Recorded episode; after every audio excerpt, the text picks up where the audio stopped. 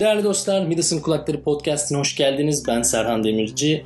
Bildiğiniz üzere Midas'ın Kulakları Podcast'ı benim hikayeler anlatarak insanların kulağını eşek kulağına çevirdiğim bir podcast. Umarım kulağınız eşek kulağı olmaz tabii. Öyle bir niyetim yok. Öyle bir o amaçla bu işi yapıyor değilim. Bu benim için bir çeşit terapi oluyor. Sizinle konuştukça ben kendim rahatlıyorum. 39. bölüm, 39 yaşında biri olarak 39 kere maşallah diyorum. Devam edeceğiz. Bu hafta daha önceki haftalardan beri gelen bir tema mı demek istiyorum, ama öyle demek istemiyorum, ama kafamda çok konuşmak istediğim şey var için açıkçası. Yani birçok konu var ama şöyle iyi bir yapıya oturtamıyorum. O yüzden de biraz böyle atlıyor, oradan oraya atlıyor, buradan buraya atlıyor gibi bir durum oluyor. Çok hoşuma gitmiyor işin açıkçası, ama hakikaten çok konu var. Bu hafta gene kulağı şişirecek, kulağı eşek kulağına çevirecek bir hikayeyle buradayım. Bildiğiniz üzere ben hikayeler anlatan biriyim. Kendimden daha ziyadesiyle, çoğunlukla kendimden hikayeler anlatan biriyim, ama bu hafta gene böyle bir hikaye, acı tatlı bir hikaye olacak. Hikaye geçmeden çok basit ve ama zor, cevabı zor olan bir soru soracağım ve oradan başlayacağız. Hayatta en çok pişman olduğunuz şey nedir?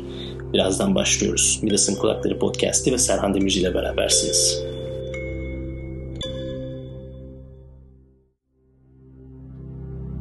Valla şimdi öncelikle şöyle söylemek lazım. Şimdi pişmanlıklarla ilgili şu ana kadar duyduğum en güzel ifade, yaptığın bir şey için pişman olmak, yapmadığın bir şey için pişman olmaktan iyidir. Buna çok katılıyorum. Yani yapmadığımız şeyler daha büyük acı koyuyor. Daha acı bir şey oluyor. Yani insan tabii hata yapıyor. Pişmanlıklar oluyor. Ya onu öyle yapmasaydım, bunu böyle yapsam daha iyiydi gibi şeyler elbette oluyor. Ama keşke yapsaydım. Keşke, yani yapmamaktan kaynaklanan pişmanlık en acısı. Dolayısıyla ona çok katılıyorum. Zira kendimle ilgili belki de en büyük pişmanlığım da buna benzer. Yani bu ölçüde, bu yapıda bir şey.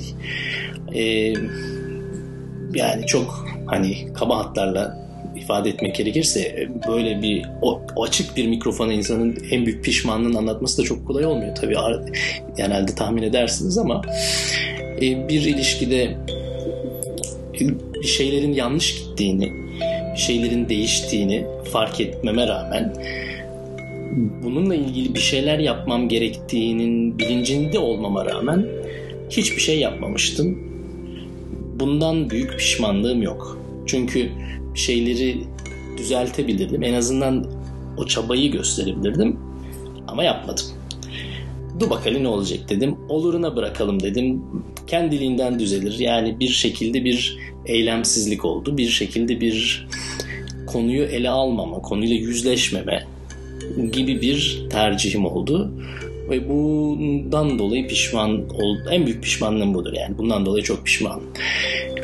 Velhasıl dediğim gibi yapmadığınız bir şey için pişman olmak gerçekten acı bir şey. Çünkü bir şeyler değiştirilebilirdi, bir şeyler yapılabilirdi.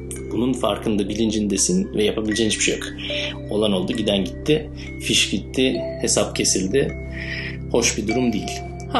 Yaptığım şeylerle ilgili pişmanlıklarım, herkesin vardır. Benim de büyük hatalarım var. Bu anlamda yani yapılan şeylerle ilgili en büyük pişmanlığım da işin açıkçası gönül kırmayla ilgilidir. Yani bazı insanları çok gereksiz yere kalbini kırdım. Onu yapmayabilirdim yani.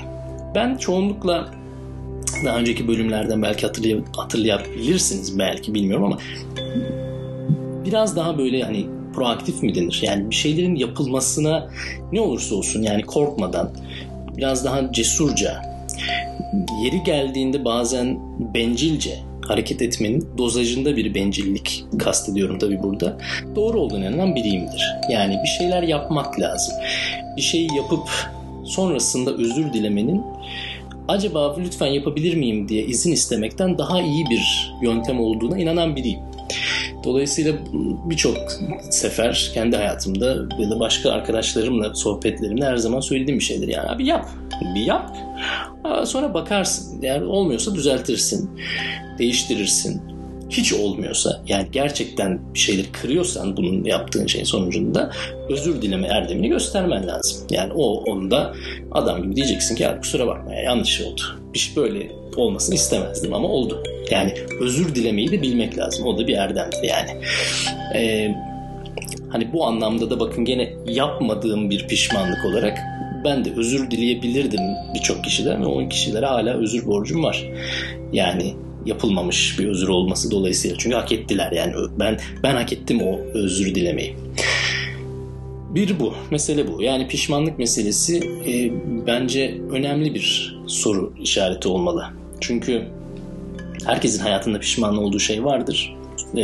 Başında da sorduğum gibi yani sizin en çok pişman olduğunuz şey ne?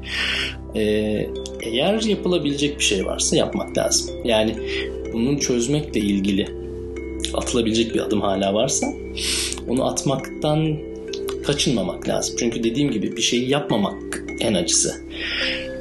Yapılan bir hatayı çözmekle ilgili hala yapılabilecek bir şey varsa bari onu atlamayın yani. Demek istediğim o. Dolayısıyla benim en büyük pişmanlığımla ilgili o yapmadığım, o ilişkiyi kurtarmakla ilgili bir şey yapmamakla ilgili olan konuda da benim hala yapabileceğim bir şeyler olduğunu bilincindeyim ve onunla ilgili de bir şeyler yapmaya çalışıyorum. Göreceğiz tekrar. Yani burada bu sefer gene bir göreceğiz. Dur bakalım ne olacak gene diyorum ama bu sefer konuyla yüzleşmemek amaçlı bir şey değil. Gerçekten de bazı şeyler, insan ilişkileri biraz da gerçekten zamanla tedavi oluyor. Yani o anlamda da dediğim gibi bir şeyler yapmaktan korkmamak gerek. Bir şeyler yapmakla ilgili adım atma konusunda çok çekinmemek gerek diye düşünüyorum.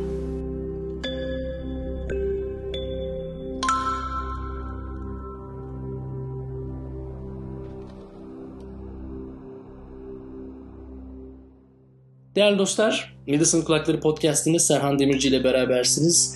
Bu hafta pişmanlıklarla ilgili konuşuruz. Pişmanlıkla ilgili daha önce bir bölüm yaptım diye hatırlıyorum ama pişmanlık tabii önemli bir konu. Yani çünkü her zaman pişmanlık oluyor. Hayatın her zaman, her noktasında belli bir pişmanlık oluyor.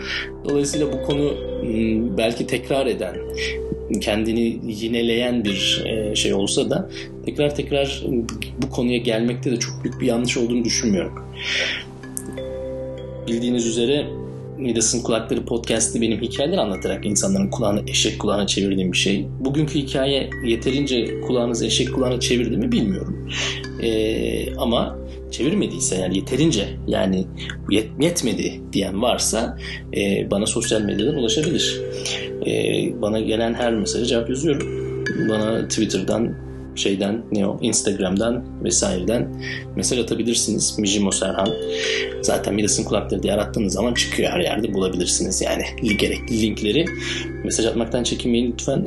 Severek cevap yazıyorum. Zaten biliyor yazanlarla iletişimi devam ettiriyoruz. Bir dahaki bölümde görüşünceye kadar kendinize çok iyi bakın. Çok sevgiler, selamlar.